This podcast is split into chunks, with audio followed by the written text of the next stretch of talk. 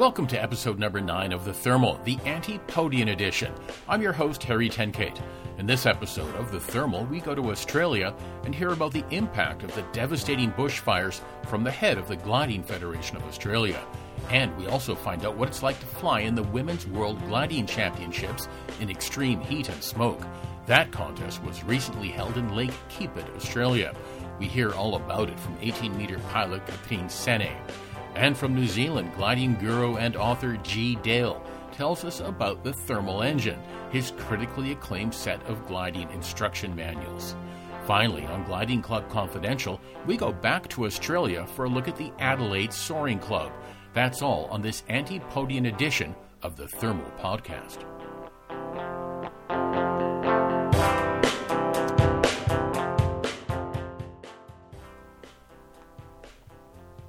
Australia is home to some of the best gliding on the planet. Endless cloud streaks at 10,000 feet and 1,000 kilometer flights are pretty common. But this season's unprecedented bushfires are proving a challenge for Australia's gliding community.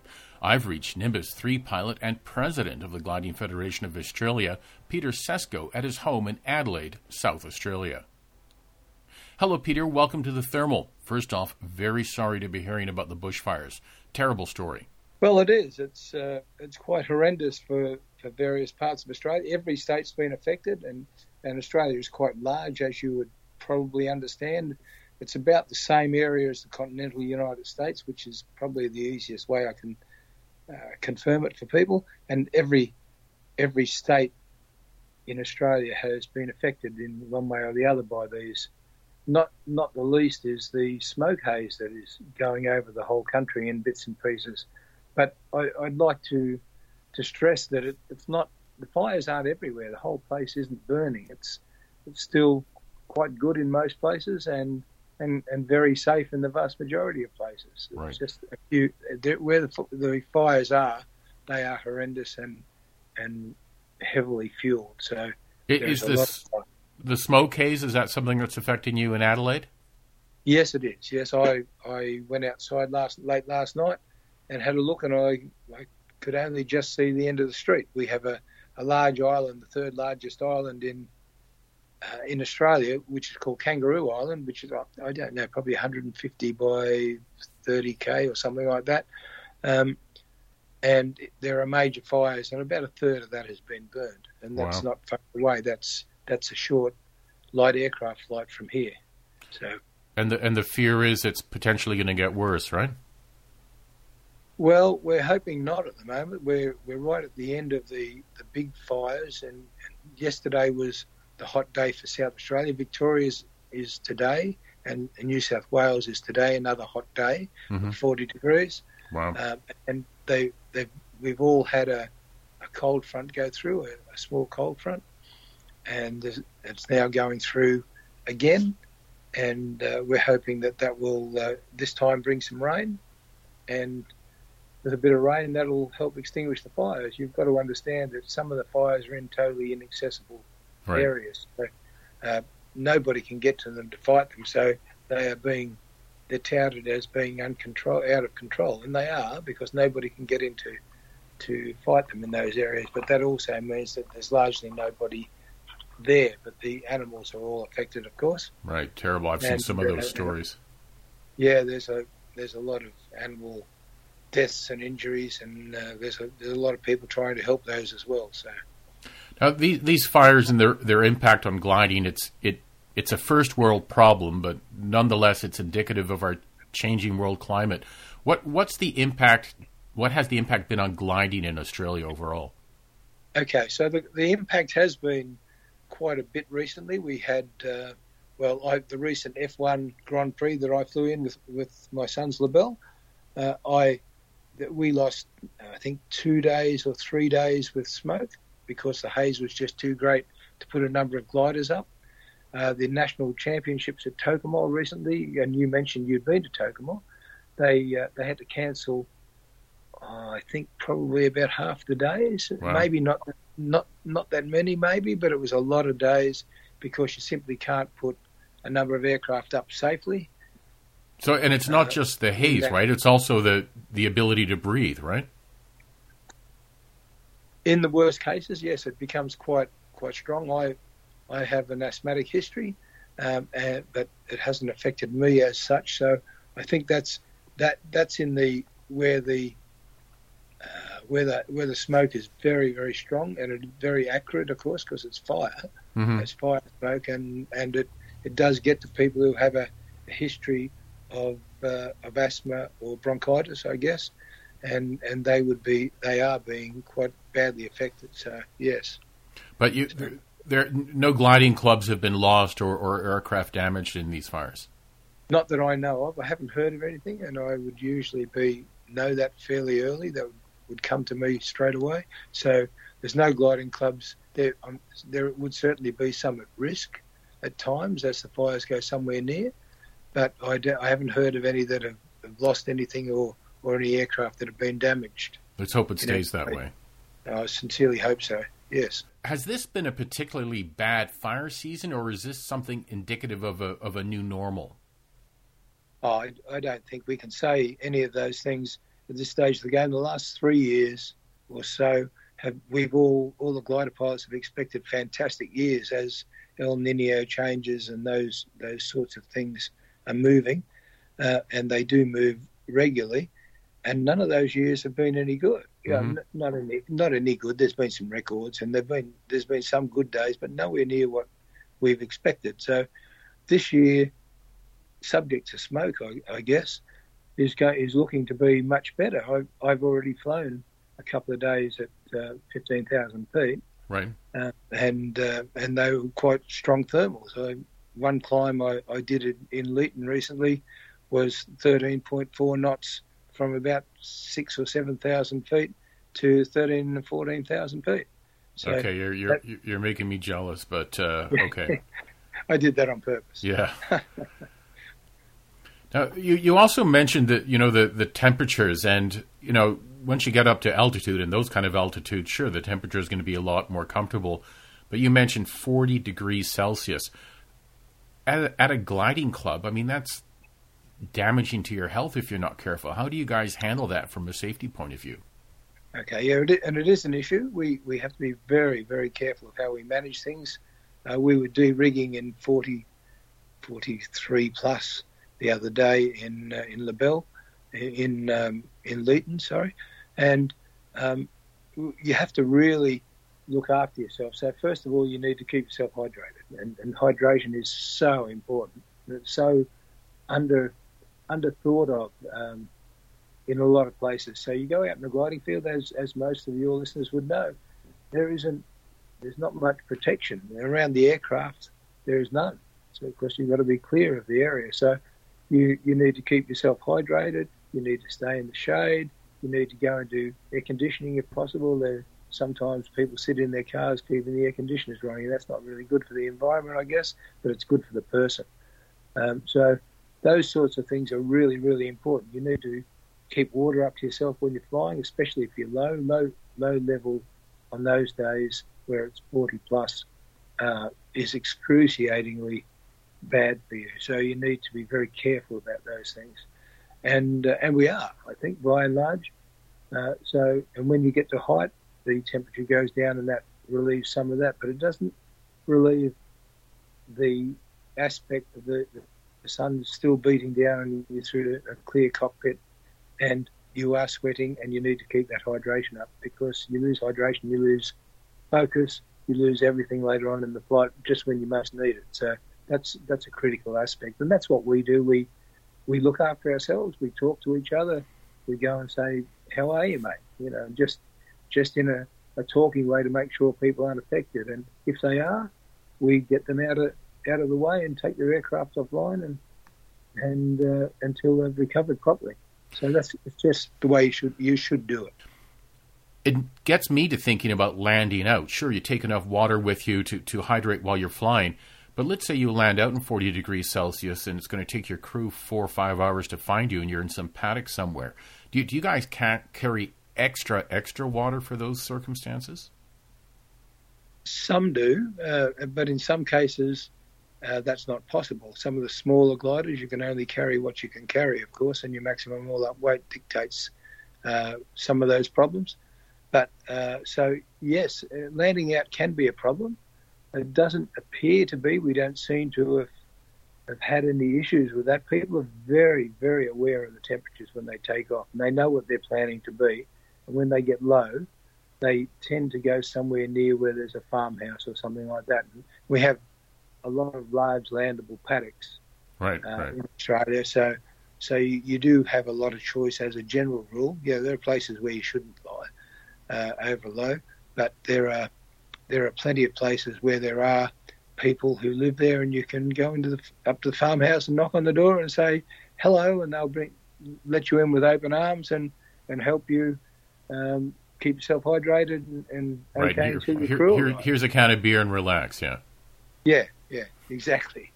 Hey, now lo- looking into the future, are, are, there any talks about how the Australian gliding community is going to adapt to these these ever increasing temperatures and conditions? Well, there's a number of the gliding community as a whole has a, a number of issues, and one of them is uh, uh, the climate aspect isn't looked at very very much as a change as such. It's just we will adapt as we do. But one of our major changes is is about the aging demographics, and that's the same in all the world gliding areas. So we started tackling that a few years ago, and uh, and our I think three and a half years ago when I became the president, we had an average age of 55 years old in our in our organisation, and with a large mass of people moving through the 60s and going on to there. So we've been actively trying to get things changed and, and make it younger and give us some resilience for the future in the organisation and glide, as glider pilots. And our average age uh, about three months ago, we had a look at it, and it was 47. So we've dropped the average age down quite considerably, and we've got a lot of younger people who are very attuned to all these sorts of things. And our our under 26 group has gone from something like 5% five years ago to, and don't quote me the numbers, they're, they're pretty rough, to about 25% of our membership now. Right. So that's, that's a huge change and our females we, we had two percent three or four years ago, and and now that's twelve percent of our members, and that's uh, that's really interesting and it's really good for the demographics of our uh, of our sport. And those people are very attuned to what nature's doing, and, and you have to be a glider pilot, as you would understand. If you don't know what's going on around you, you you're not going to be able to fly very well. I mean, that's an interesting point about the the younger demographic that they're quite attuned to things. But for for people who are over sixty, that's the number I'm kind of looking at, and it, it's harder. I mean, I'm in my my late fifties, and I know I have a more difficult time dealing with the extreme temperatures now than I did 30 years ago, and and uh, that's certainly something to keep in mind, isn't it, for the old, older glider pilots? Oh, absolutely, and that, that's an issue we're coming up to uh, quite regularly. We have a lot of people who are in their 70s plus uh, in the Gliding Federation, as we have worldwide, I'm sure, and they love their flying and they don't want to give it up. But increasingly, I'm seeing uh, people who are not quite as fit as they used to be saying, "Well, I'm only going to fly two seaters right. with, with a safety pilot, or I'll, I'll do a ground. I'll, instead of being instructing from now on, I'll be a ground instructor." And we have a specific uh, position for that, so people can do ground instructions, um, and and and people are increasingly accepting um, their mortality, I suppose, Mhm. and, and we're all we're all there. Um, I'm I'm I'm a lot older than you are, and uh, and that's okay.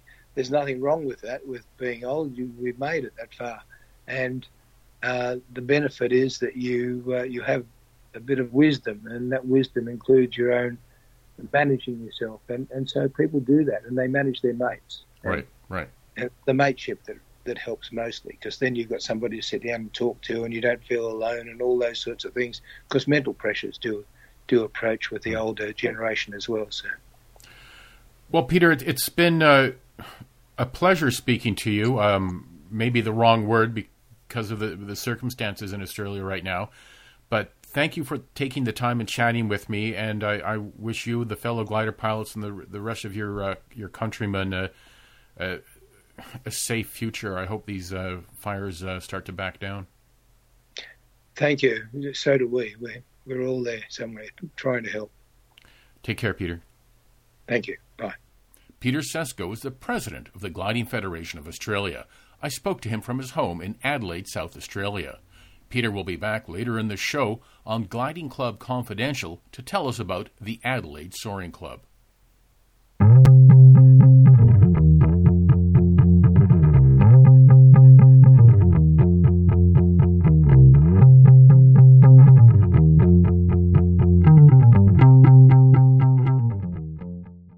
Katrin Senne recently competed in the Women's World Gliding Championships, which were held at Lake Keepit, Australia. Katrin flew a JS3 in the 18 meter class and finished third after a hard fought competition. I've reached Katrin, who's now back home in Adlingen, Germany. Katrin, congratulations on your on your finish, your third place finish. We we've all been reading these reports about the fires and heat in Australia. Put put me in the cockpit. How challenging was this competition for you? The competition was quite challenging, yes, as you mentioned, because we had extreme heat the first week and the training week we had temperatures up to 44, 45 degrees. And coming out of the European winter, it was uh, quite a change. And it was also a little bit humid, so it was even, you, you even felt it, it was hotter. And of course, we knew from the news and from the newspapers that the situation with big trout, which, which um, Australia is having since three years, is was curious and uh, yeah, challenging for all, for people and animals and everybody.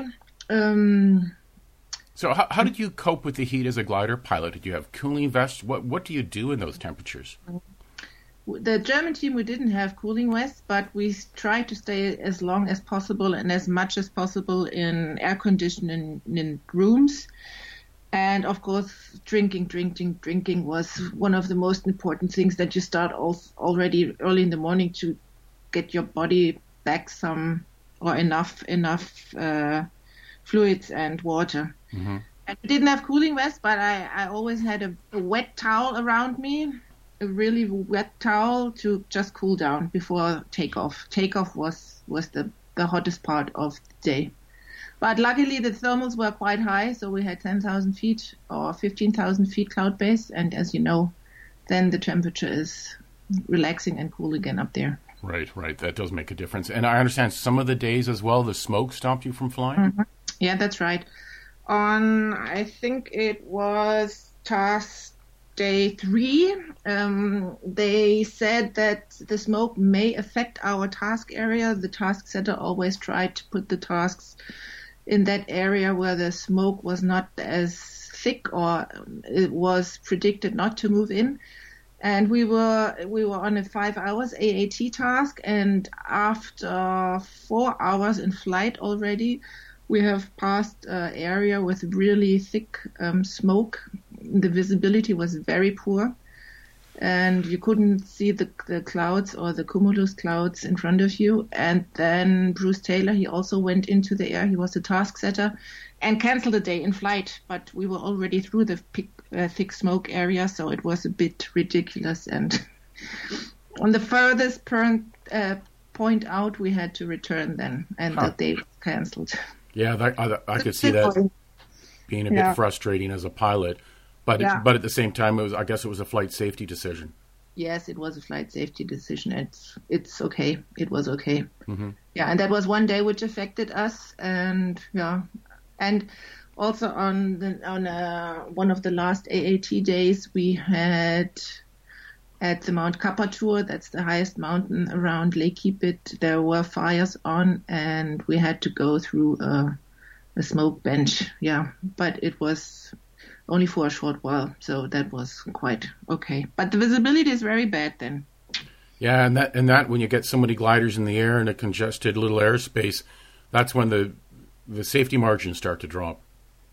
Yeah, that's right. But everybody had FLARMs, and it's not. It was. I I didn't see any other gliders except of our competition gliders, and compared with uh, South German. Um, glider density, that's nothing. weekend, on a weekend here in my home club, the Schwäbische Alb in the Black Forest, you have to watch out. It's just uh, like a motorway. right, right, right, right. Now you're you're flying, uh, I think, a relatively new JS3. Did, did did that glider make the difference between winning and losing for you on the, on days? Um, yeah, the JS3 is is one of the gliders of the next generation, and yeah, I I also have since half a year now my own JS3 in Germany, and I'm convinced it's at the moment it's the best performing glider you can buy in 18 meter class and in 15. So, but I, yeah, the, the, I think the the good pilots we were in in 80 meter class were from France, and the, the, French, as you know, they also fly JS3s.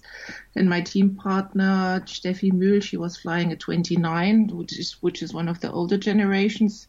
And at that high speeds we had in Australia, I think the new generation um, gliders have an advantage with the high wing loading, especially. Talk to me about some of those speeds. I saw one uh, day that you won I think you had an average speed of about 125 kilometers an hour over a 500 kilometer distance. Is that right? Yeah, I think we also we also had one day with 150 um, kilometers an hour. Really? Yeah, I think it was on. Yeah, I don't know which day. We have to look it up. Yeah, yeah, but uh, when the conditions are good, it's just unbelievable how the JS3 runs. It's like a racing horse. so when you're when you're flying that at, at those speeds, do put me in the cockpit. What is the is it rock solid like on rails? To describe the the, the flying sensation at those speeds. At those speeds, the flying sensation. It's astonishing. Yeah, if if you we had those wonderful cloud cumulus clouds, four octas and high cloud base, and then you go between between the thermals. We cruise at a 230 or 240 kilometers an hour until you hit the next thermal and although I all of the days I flew with 600 kilograms maximum takeoff weight, so it's a 60 wing loading. Mm-hmm. It doesn't feel like a it doesn't feel like a heavy heavy glider. It is it is still very very agile and you, you can handle it easy around the corners and you still have the feeling for the for the air mass and where the thermals are really pushing then it's it's unbelievable mm with these profiles. Now, what what were the highs and lows for you in this particular contest? Um, the highs and lows. Well, my last the, the last day I did finally my my day win, and it was a very tricky day with AAT with a lot of spread outs and thunderstorms and cloud streeting in between and areas.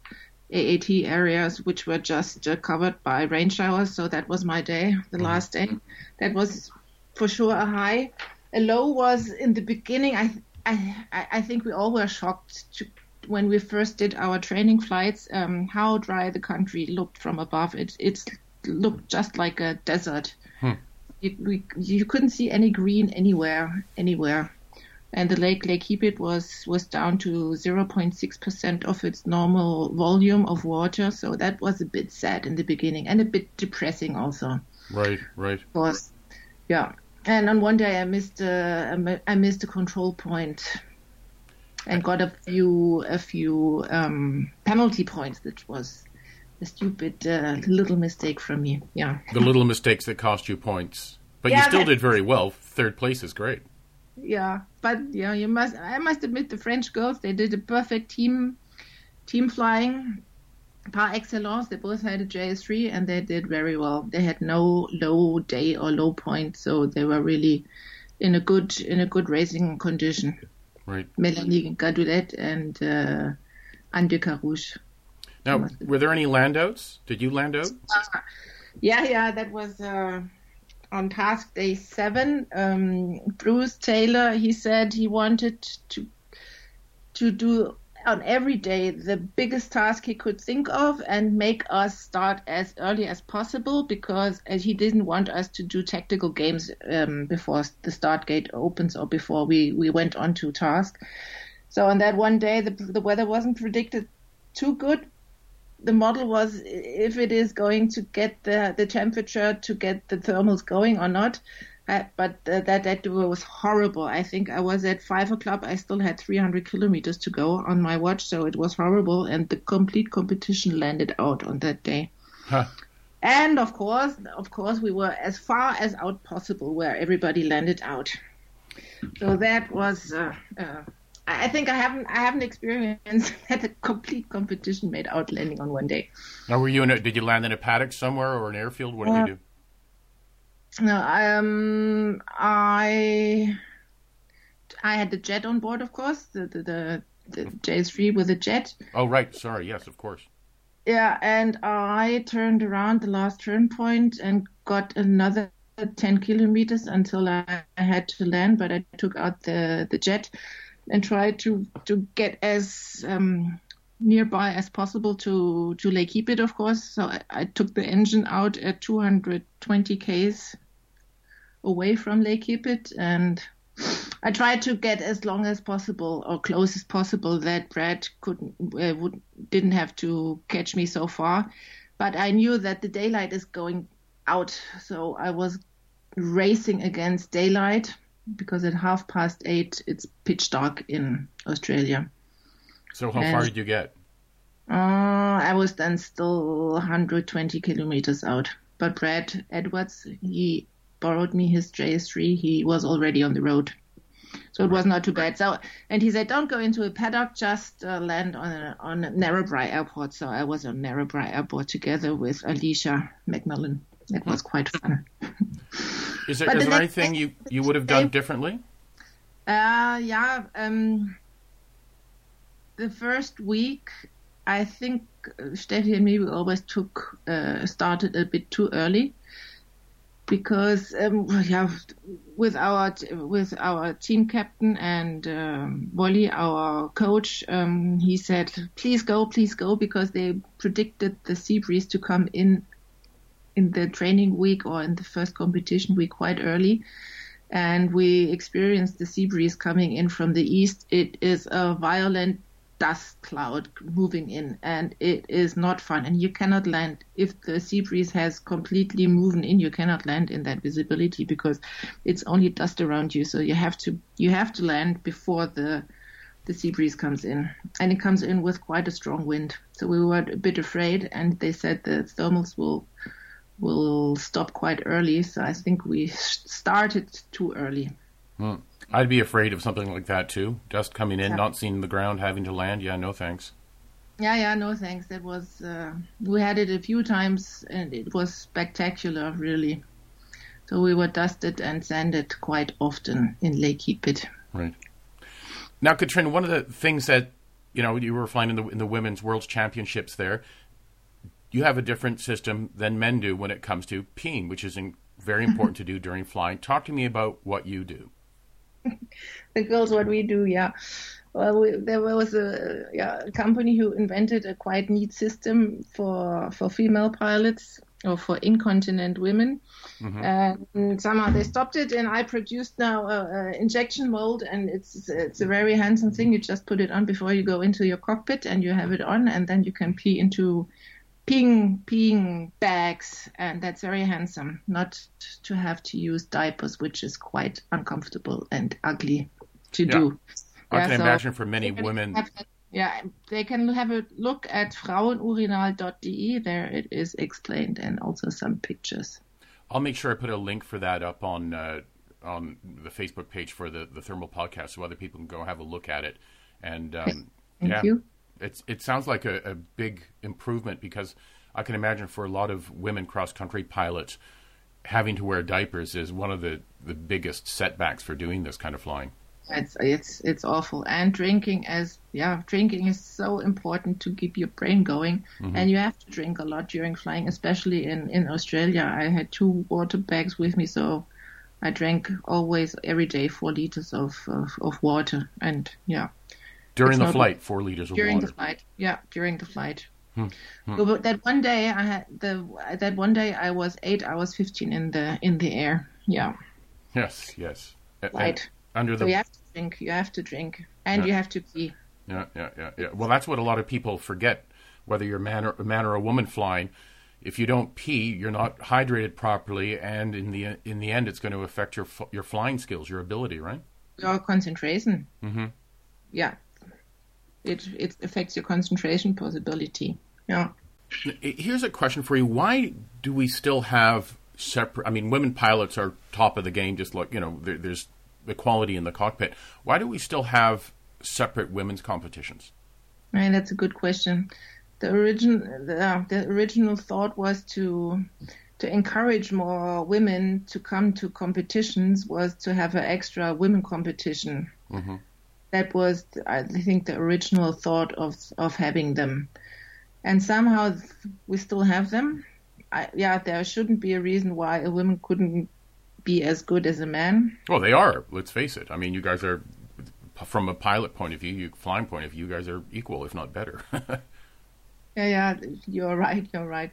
But the fact is, we still have not enough women or girls in gliding. So I, I think we are still a- average of 10% only um, women are glider pilots. So that's a bit of shame. Well, so that that's a good reason to keep a, a women's only competition alive. If it, if it means attracting more people, more women to the sport, I guess that's a good reason. Yeah, but I think also in Germany we're not getting. I, I cannot see the last year that we are getting more mm-hmm.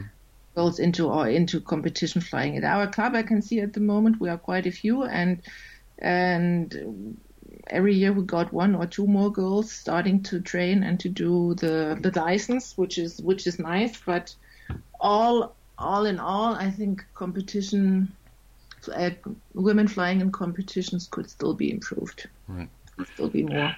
Yeah. Before I let you go, what what is it about racing sailplanes that, that you're so makes you so passionate? What is it about this sport that you love?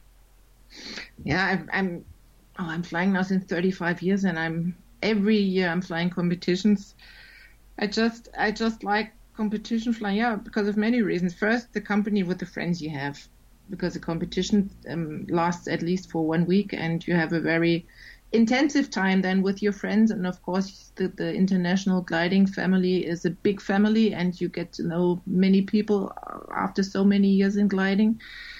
And the, the second is is to have the direct um, comparison with with the other competitors, um, trying to fly as fast as possible and to fly as as good as possible.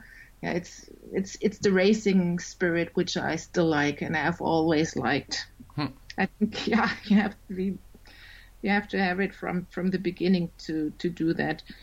And every new comp day, of course, is a new challenge. I like the challenge, and all after all, um, you have to fly in weather conditions at a competition where you normally say, "Well, this looks really shit now, so why should I go flying?" And then, however, it turns out you could have done the task, or you have done the task, which is then, which is then very astonishing. Yeah, and I like the adventure and sometimes you also get, of course, some adrenaline, and uh, that's the racing spirit, which I love. Yeah. Well, Katrin, again, con- congratulations on uh, on your podium finish uh, in Australia, and uh, I, I hope I get to meet you someday. I hope so too. Thank you. Take care. Bye bye. Bye. Katrin Senne spoke to me from Adlingen, Germany.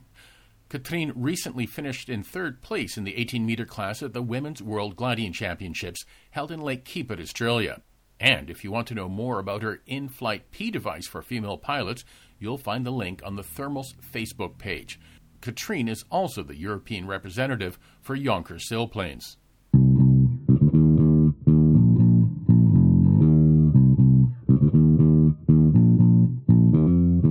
Now a word about our sponsor, SkySight the fabulous weather app designed by a glider pilot with glider pilots in mind. For listeners of the Thermal who are interested in trying out SkySight to maximize their cross country flying or just figure out if it's worth the drive to the gliding club, use the voucher promo code THERMAL in capital letters and you'll get a 14 day free trial. If you want to learn more, listen to SkySight's founder Matthew Scutter on episode number 7, where he tells us about how he came up with the concept for SkySight and how it works. Go to skysight.io to sign up. That's skysight.io. Glider pilots should be proficient in their flying and their gliding knowledge because staying proficient is staying safe. Acquiring new knowledge and brushing up on old knowledge should also be part of every pilot's routine, no matter how many hours you have in your logbook. G. Dale is the author behind The Soaring Engine, a soon to be three volume set of books that go deep into gliding theory. He's a very experienced glider pilot, instructor, gliding coach, and world class competition pilot. G calls the UK home but likes to chase the endless summer. I've reached him in Omarama, New Zealand, where he teaches advanced cross country soaring in the Southern Alps of New Zealand. So, G, nice to speak with you. Be- before we get into the soaring engine, what kind of impact have the uh, Australian fires had there in New Zealand? We had one day here last week where there was so much smoke you really didn't want to go flying. You really? know, it was quite serious. Oh yeah, yeah. Well, when it comes across here, it comes across. It can be at the top, the middle, or the bottom. But when it came across the other day, it was all the way through and completely unadulterated. It was filthy, absolutely filthy. But of course, I've been in Narromine as well, and uh, it's had a huge impact there. If Narromine, Australia. Okay. Yeah, Narromine, Australia. I did eight weeks of course flying there just, just before Christmas, and um, we we lost a few days due to smoke and uh, a few days due to dust as well because of the drought. Now, G, you're on the thermal to talk about the, the soaring engine. What inspired you to actually write these books? It, it just needed to be done. Mm-hmm. It just needed to be done. I've I've spent a lot of time.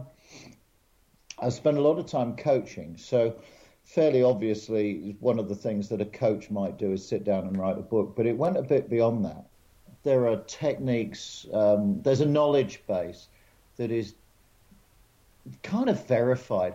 Uh, and it's a very probability driven sport, but, but sport, but the knowledge base is verified by um, results. You know, you look at someone like Sebastian Kawa, you can't tell me that there isn't a knowledge base there and a technique that he understands that works. Mm-hmm. And the Polish team teach it to their, their other players, and it works. It's it's it's not something.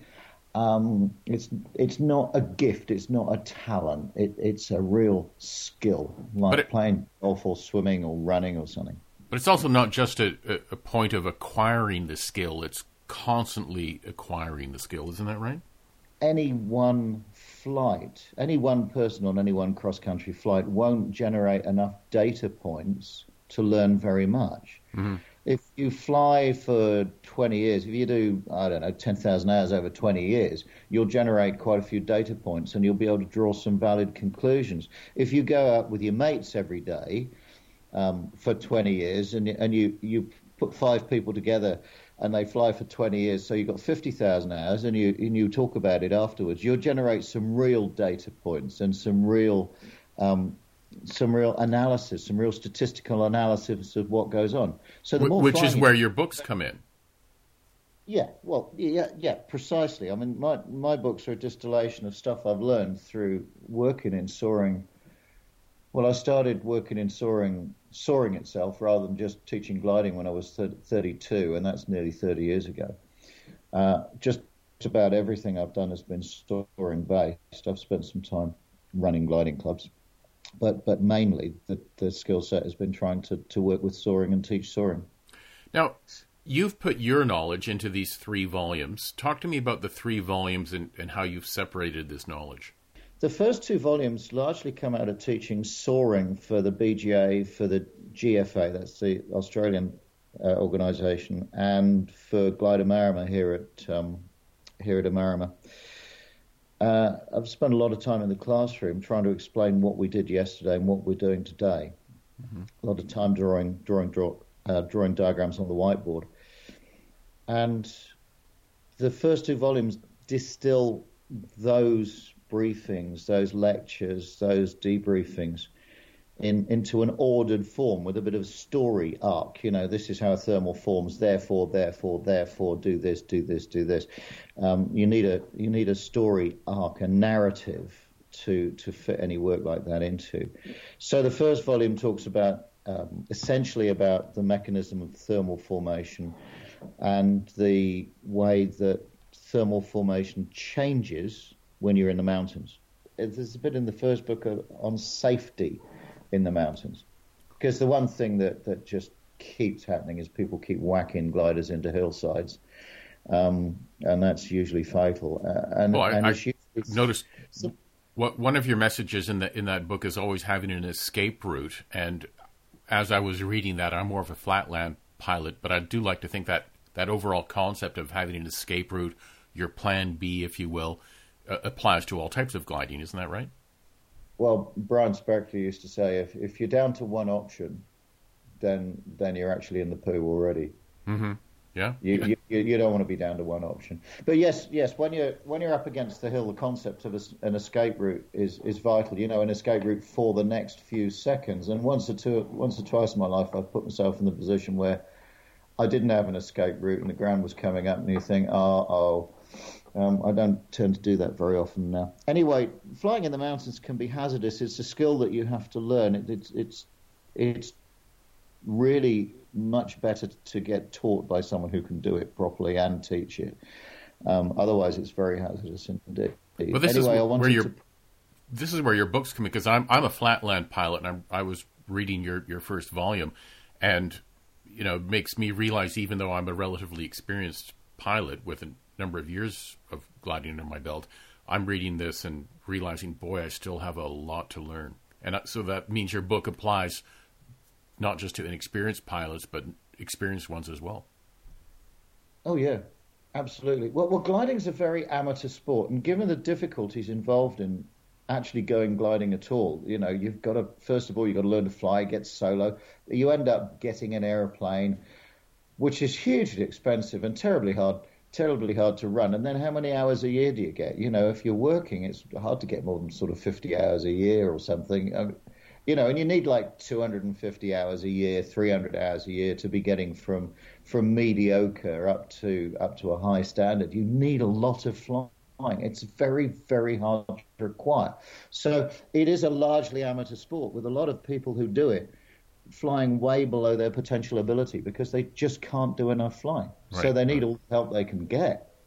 So talk to anyway, me about volume two and three. You've mentioned volume one. What what are the other two well, volumes about?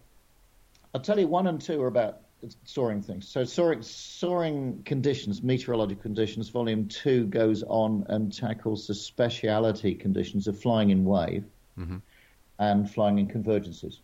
So you you look out of the window and you go, you look at some clouds on the back of the hill and you go, ah, there's a wave there. And then you look again and you think, ah, no, no, no, actually it's the convergence. It's it's they're not really similar. They're not similar features, but but in the sky, well, well, fundamentally, look, if it's not ridge and it's not thermal, it's either wave or convergence. It's one or the other. You've got to work out which one it is. Right, but re- reading your book and that knowledge base that we just talked about will help you, in theory, tell the difference.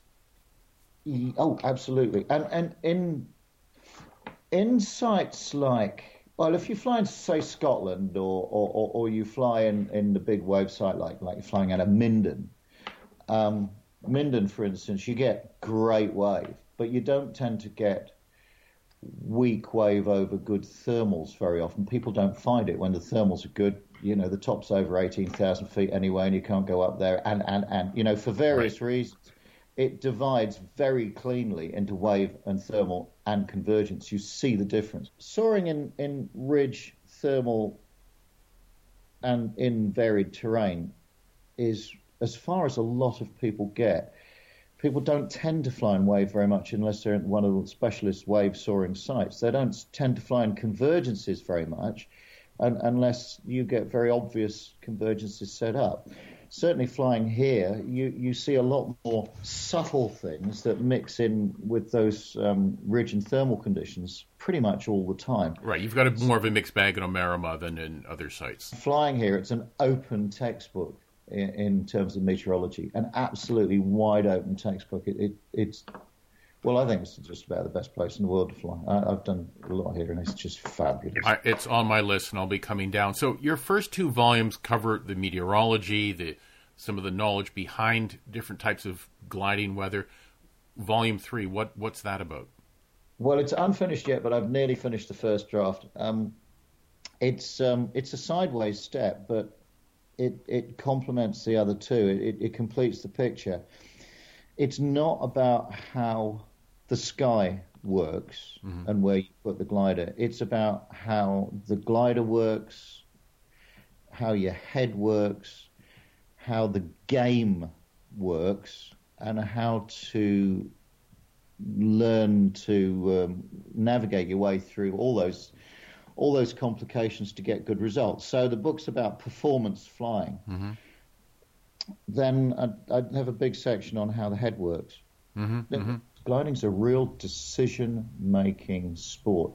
Decision-making and probability. It's more it has more in common with wargaming or trying to make money out of the stock market or running a business. It's more in common with those functions than it has with saying playing football or golf it's not so much a skill based thing. You, you, you, learn all the skills, and that just gives you something to bring to the party. Now you can sit at the table and, and deal the cards and, and, and pick sure, up your hand and what, what skills and experience and knowledge constantly being recycled.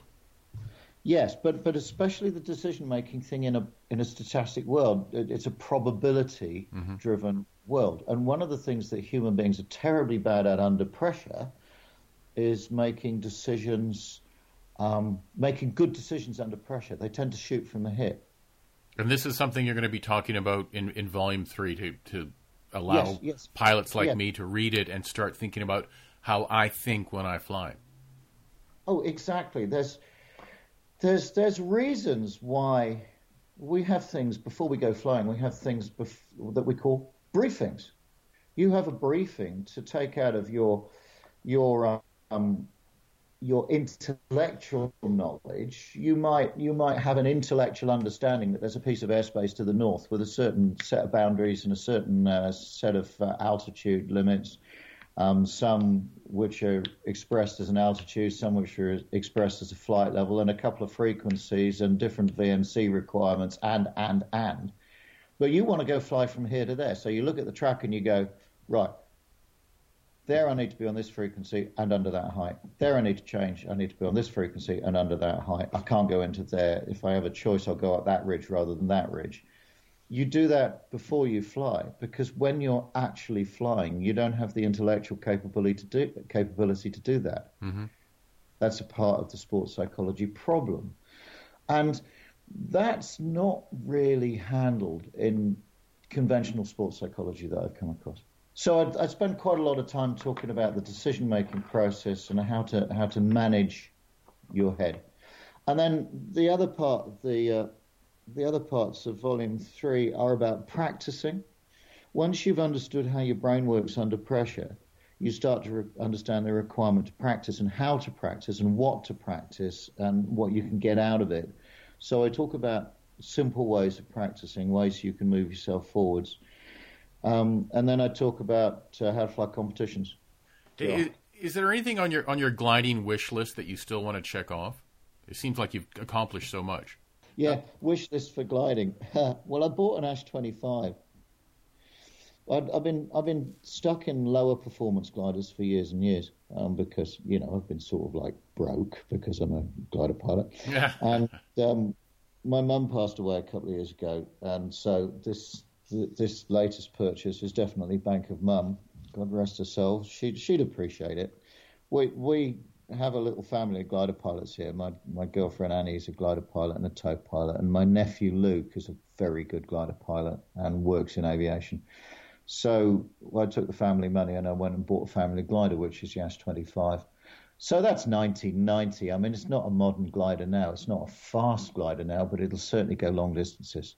Um, so yeah, I'd like to do some distance flying again with that. Um, I'd like to do some touring around Europe. I've never done a thermal thousand kilometer flight, so mm-hmm. I'd like to start with that as a goal and, and, push it up for that.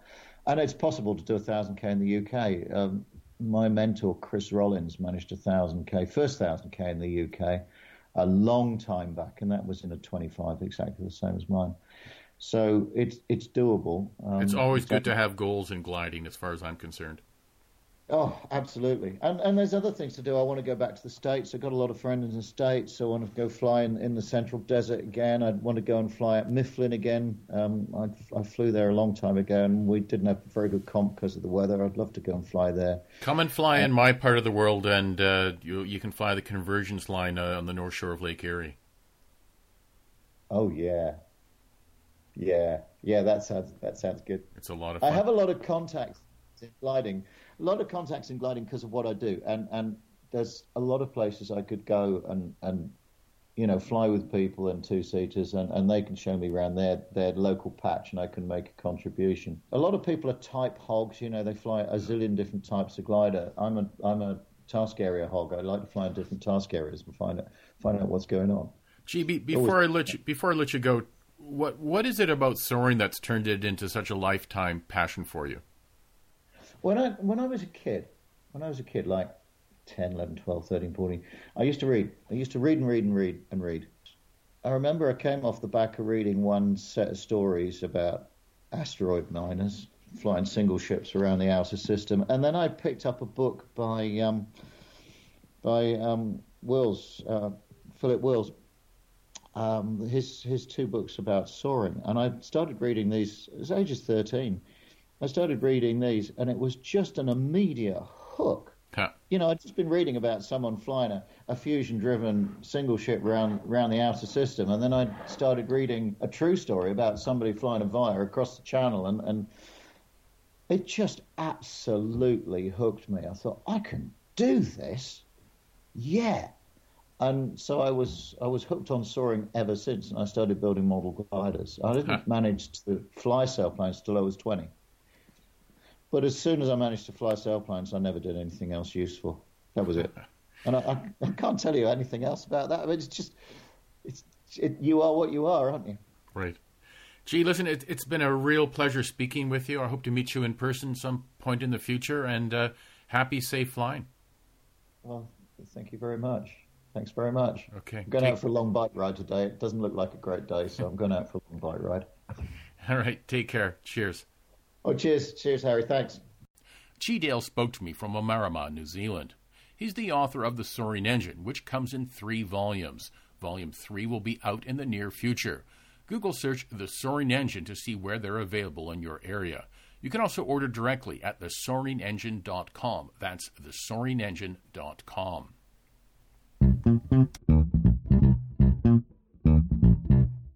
Earlier in the show, we heard from Peter Sesko, the president of the Gliding Federation of Australia. Peter is now back to talk about the Adelaide Soaring Club on Gliding Club Confidential. So, Peter, tell me about your club and exactly where it's located. It's located just north of the city of Adelaide. In fact, it's the closest club to Adelaide. Mm-hmm. It, it's on an expressway. Um, and in fact, the expressway went through about five or six years ago, and it cut off that shortened both of our runways. No. not, not, not, yeah. So we tried to do all sorts of things, and we thought the economics might have helped because they had promised that uh, because where the runway was going, where the uh, road was going, our all our hangars and everything else were on the other side of the of the new expressway, and so that meant that somehow we had to get across the expressway with all of our gliders, and they weren't going to build an under under road uh, access so they gave us like for like facilities, and they and they built new facilities for us. So our club is actually relatively new facility wise. We have new hangars, new new workshops, new club rooms, all of those types of things. But shorter and, runways. And, but slightly shorter runways. We had no choice in it. We we wouldn't have wanted that in the best world, but the, the runways are still quite adequate, and I can't tell you what they are just off the top of my head. Right, but they're, but they're, they're long enough to get off the ground safely. Oh, well, they're long enough to get anything off the ground safely, so pretty well. So there's no problems. There's an ex-World War II airfield anyway. So oh, okay, uh, so it's the triangle, the tri- old triangular kind of field. No, no, just a, a, a square two runway. There were other taxiways and things over the years ago in World War II, but not they're not they don't exist anymore. Right, right. Um, but the runways do, and it's quite good. So the club has got uh, about 250 members. It's split into two parts. It actually has a RAAus, which is an ultralight federation in Australia. Mm-hmm. It has, uh, I think, they have three or four ultralights in the club, and they train on that. And we also have the gliding side of it. Right. So obviously, it's Adelaide Soaring Club. It started out as that, as that, and the ultralights were brought in to give people another venue and another way to look at look at aviation. Yeah, that's and nice to been, share with a different uh, group of aviators. Yeah, and, and but they're all members of the same club. We're all members of the same club, right. so that's that's important. The, club has uh, was a few years ago um, looking down the barrel of the end, the termination of its uh, final lease with the local council because it's a council-run aerodrome. Yeah, and and the the soaring club manages it on behalf of the council, and uh, and we do that very well, I think. So that that we were looking down the barrel of the the lease was finishing, and uh, fortunately for us uh, and the local community, I believe, uh, there were a couple of really big fires, and, and fire bombers came in to support the local area from uh, from other places, and they used the airfield as a as a base. As a, as a base. Well, and in, in light of what's going on right now, that's a, a, big plus, isn't it? Well, absolutely, and, and, they now use that as a normal base. Huh. Um, so, so the club now, and I believe partly because of that, um, and a, a, lot of other negotiations, of course, now has a a 48 year lease or something along those lines. So we have some security of tenure for a long, long time. Mm, and the airfield will be there for that time. Of course, there's the usual encroachments of people getting closer and closer, but uh, that's not, not unusual with any any airfield, I don't think. Right. But same, so yeah. the club the club has a good a good airfield. It has a good a council that's very appreciative of it. We do co-use it with the fire bombers when they when they arrive. We, we usually stop operations, uh, launching operations when they have intensive activity, and they bring in six to eight aircraft. They're just continuously operating when that Right. happens. Um, if you're in the air, you go and finish whatever you're doing, then you come back, you fit in and land. Make sure small small price to pay if your uh, fellow citizens' homes and, and lives are going to be saved. Absolutely, and we, we have no problems at all with that. We they use our facilities, um, you know, they use the drinks out of our fridges and all those sorts of things, and, Yeah. and that's um, you know it's what you do Of to support your community, isn't it? So So, to So talk to me a little bit about the local geography uh, for the club. Is it is it flatland flying? Do you have hills nearby? G- give me an idea what it looks okay, like. yep, okay. So it's flatland. We're, we're not far from the sea. Uh, we have a sea breeze comes through, often about one thirty, somewhere between one thirty and and three thirty, depending on the prevailing wind. We have low hills to the right, the Barossa Valley, hmm uh, to the to the east of us slightly. Nice nice wine And- area. a nice wine area. Yep, and that and those hills go up north. And so what can happen is, and does happen, is that we take off from Gawler, and subject to airspace, because we're in military controlled airspace, we we uh, can take off and fly due north for a long way in in hilly surround. So we get all the benefits of, of mountain flying and hills in with thermals. You know, the the facing of the of the hill faces with uh, onto the sun and all those sorts of things. So we can get a lot of benefit from that, and we can fly a long way. And then to the right of that, to the east, is uh, is Waikerie and those those clubs, which typically start up a bit later in the day and, and sometimes go a bit longer. hmm Uh, and so we can be um, three or four hundred kilometres into a flight before the flat lands over to the other side of the hills, uh, before they become active. That sounds and then we great. Continue flight. No, it is. A fantastic place to fly.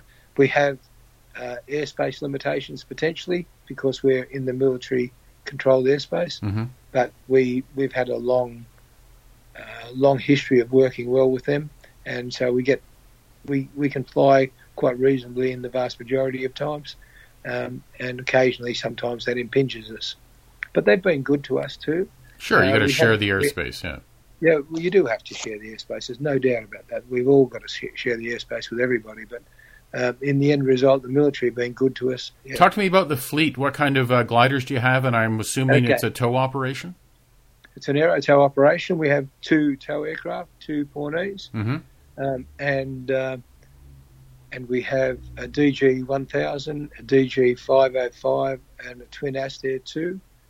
Um, as our training fleets, we have two Discus two, uh, Discus no Discuses. Right. Nice gliders. Yeah. Um, yep, and, uh, and that's our single seater fleet at the moment. There's some talk about where, where we're going next because we're seeing quite a huge amount of volume going uh, being used in the DG, the two DGs, because they they're, they're used as well for cross country training and all those sorts of things. nice so- problem to have to have t- t- too many pilots. It, it is. It is a problem, and it's not. It's a nice problem. You're right. We also have, I think, about 70 other aircraft on the airfield. Okay. Of which a percentage of those, I think there's five Labels there at the moment, and I, I took note of that. But uh, and probably about 30 other gliders. That'd be my guess. I don't Mhm, know, just yeah. off the top of my head. Um, and the and so there's a lot of activity, and we, you know, we have especially Easter weekend is a big weekend for us, and we have a big a competition because it's the end of the, the summer season typically. Yeah. And we, so the Easter weekend is a Easter regatta, and um, otherwise the the club's got people who are active in most of the competition scenes. For Right. example, um, Peter Temple, you may have heard of him. He's he's very um, around in the GP circuit at the moment. He's Okay. one of our head, head coaches. He's a member. Matthew Scutter started training at Gawler. And Matthew's been on this podcast. Yes, I, I knew that. That's why I mentioned it. So, um, and and all the and there are a number of other people who are very very high profile and have been for a long time. So they're they're all out there flying and, and doing some good things. So, What, what are the annual fees and aerotow fees like at the club? okay, the aerotow fees come out to about for a normal two thousand foot launch. You can launch to your whatever height. It's done by minutes, and whilst I can't quote that, it comes out for two thousand feet. Typically about thirty-five to thirty-five to forty dollars Okay. Australian. Yeah. Um, and the club fees are, I think, about sixty-five dollars for an hour. Okay, I'm not- for rental, I'm- yeah, I'm yeah, sure. that's, that's reasonable. That's about, about yeah. equivalent with what we have here in Canada, yeah. Yep, yep. And your annual Yeah. fees, your annual membership fees? Oh, the annual membership fees are about thinking, thinking, thinking. It's prob- probably about four fifty dollars for a year. Yeah, very reasonable. like. Yeah. And you have to you have to join the gliding federation as well. Right, just like here in That's Canada, you've got to be a member of SAC, the Soaring Association Yeah, of Canada. Yeah, Yeah. same thing. So that's another three hundred and fifty bucks. But that's yeah, that's part of what you do. So, of course. Well, next time I'm in Australia, I'm going to make sure I come by for a visit and a flight. Absolutely, I'll take you up. No problems whatsoever. Before I let you go, finally, what, what's the best thing about your gliding club? The best thing about the gliding club is actually the fact that everybody helps each other, and they're they're willing to just go out of their way to help you go and fly, and you go and help other people so they can fly. if Very anybody's got a problem, we've got people who will just go out and help you with the problem, whatever that happens to be, and that's that's the mateship that I like about gliding. Absolutely, I can relate to that. Yep. Yep. Peter, thank you, thank you very much for talking to me about your gliding club, and uh, I hope uh, you have some uh, some nice flying in the future for you. No problems whatsoever. If you want to talk again about any subject, happy to have the talk. Cheers. Take care. Bye bye. Thank you. Bye. Peter Sesko is a member of the Adelaide Soaring Club, and he spoke to me from his home in Adelaide, Australia.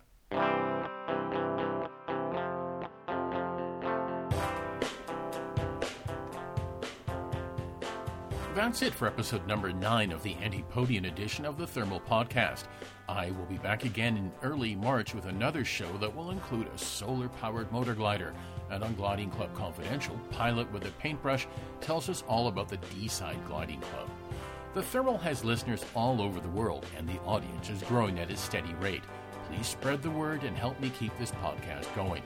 Also, if you have any good interview ideas, please let me know. I can be reached at the Thermal Podcast, all one word, at gmail.com. That's the Thermal Podcast at gmail.com. Thanks for centering the Thermal Podcast. See you next time. I'm Harry Tenkate. Fly safe.